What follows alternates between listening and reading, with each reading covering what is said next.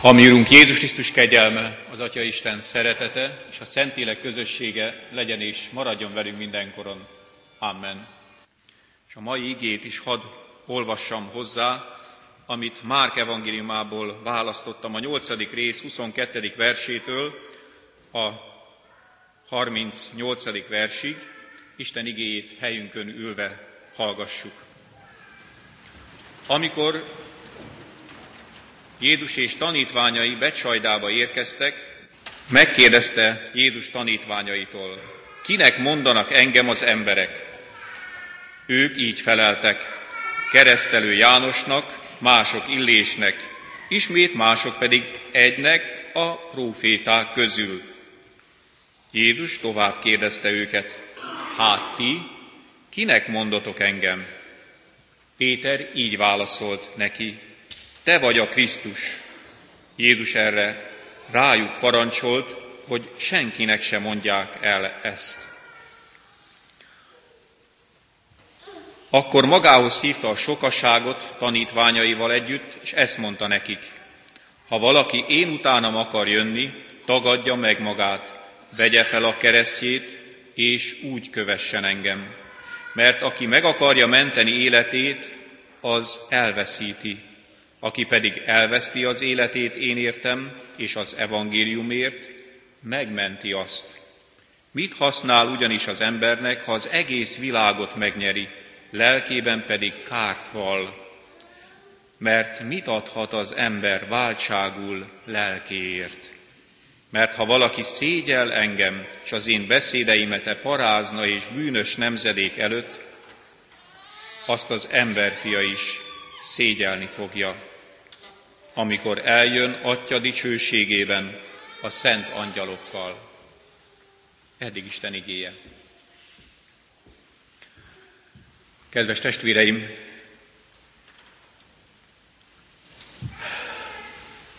mit is akarhatna az ember, mint azt, hogy ezek a gyerekek mosolyogjanak, boldogok legyenek. Ezért is mozgunk velük, ugye próbáljuk, hogy jól érezzék magukat, hogy, hogy mindent próbálunk megadni nekik,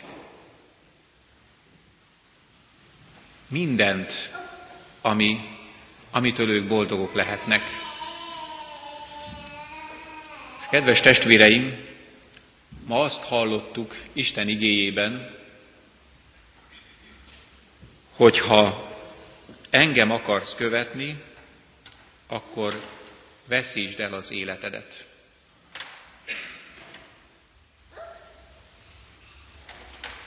Hogyan lehet az ember boldog? Hogyan tud boldoggá tenni? Hogyan tud boldog lenni és boldoggá tenni másokat? Ma kész válaszok vannak rá. Beszélgetve fiatalokkal, beszélgetve keresztelési oktatásnál, vagy jegyesekkel, megadni mindent. Sokszor így is gondolkodnak, hogy, hogy azért vállalunk csak egy, esetleg két gyereket, hogy meg tudjak adni neki mindent, hogy meg tudjunk adni neki mindent.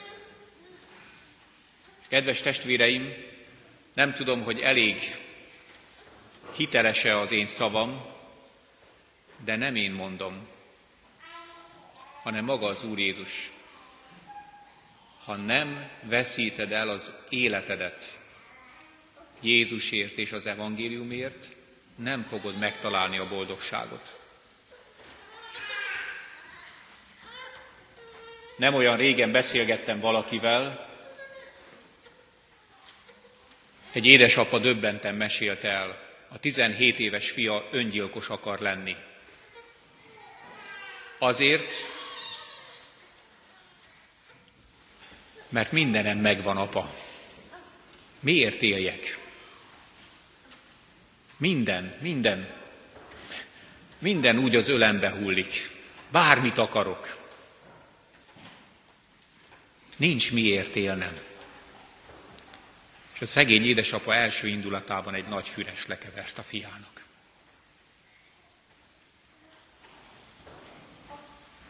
Az egész életét arra tette föl, hogy boldog legyen a gyermeke.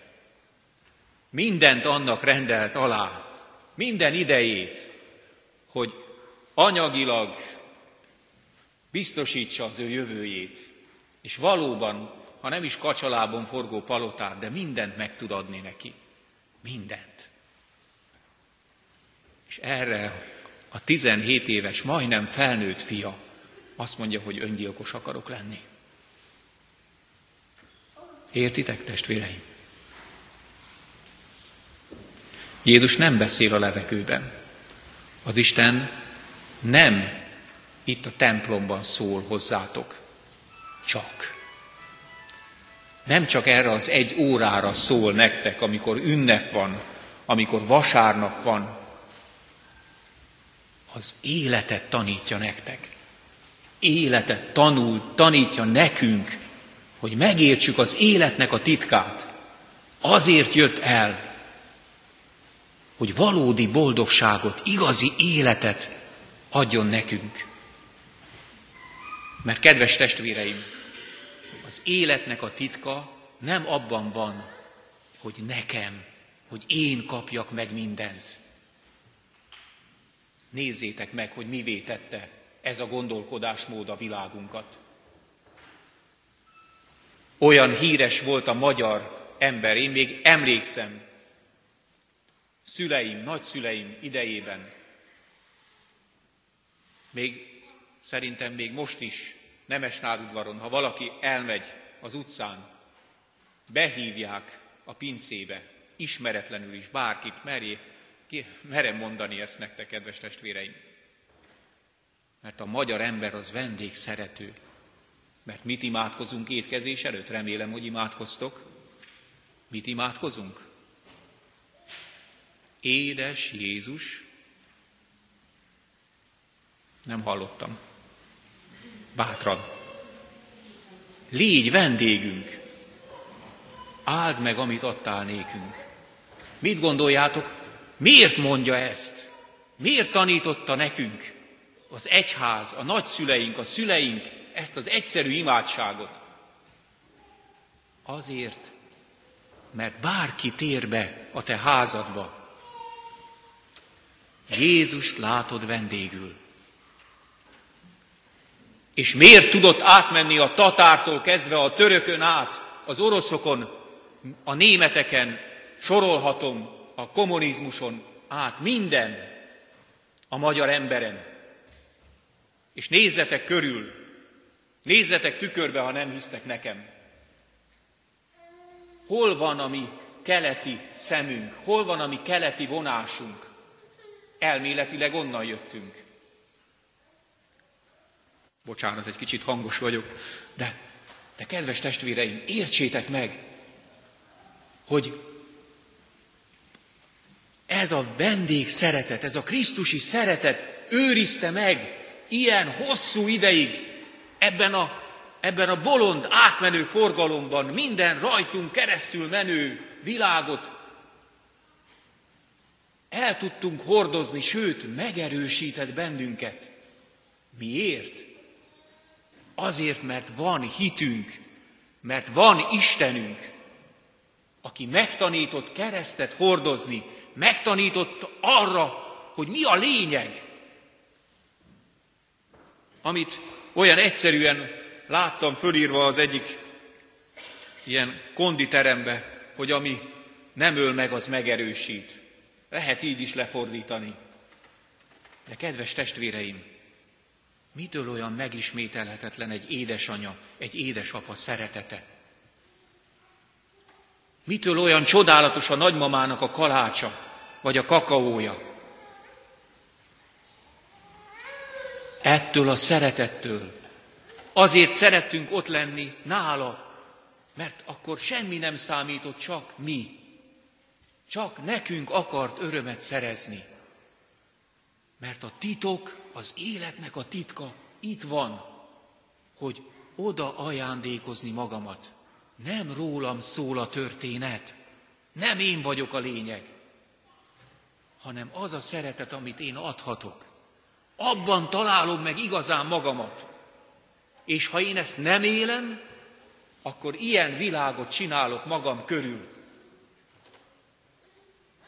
Amiben azt mondja egy fiatal, 17 éves, hogy köszönök, nem, köszönöm szépen, nem kérek belőle. Nincs miért élnem. Kedves testvéreim, Jézus Krisztus azt mondja, hogy ha valaki én utánam akar jönni, tagadja meg magát. Vegye föl keresztjét. Mert kedves testvéreim, könnyű úgy szeretni, ha minden rendben van. De mutassatok nekem egy ilyen normális családot, ahol mindig minden rendben van, ahol soha nincs semmi probléma. Amikor jönnek hozzám beszélgetni, segítséget kérni, bajba levő családok, mindig ebben kezdem, hogy ne ijedjetek meg. Hát ha két tökéletlen ember összeáll, mitől lenne tökéletes a kapcsolat? Ha az Isten nincs ott, az ő szeretetével, és meg nem otránkozzatok az ő tökéletlenségével. Mert mennyire igaza van annak a testvérnek, testvérnek, akit felnőtt korában kereszteltek meg, és a felnőtteknél mindig fölteszünk kérdéseket a hitükkel kapcsolatban, és a lelkipásztor megkérdezte, hogy, hogy van, volt-e bűne az Úr Jézusnak. Azt mondta a, a felnőtt, megtérő testvérünk, hogy, hogy igen. Mi? Micsoda?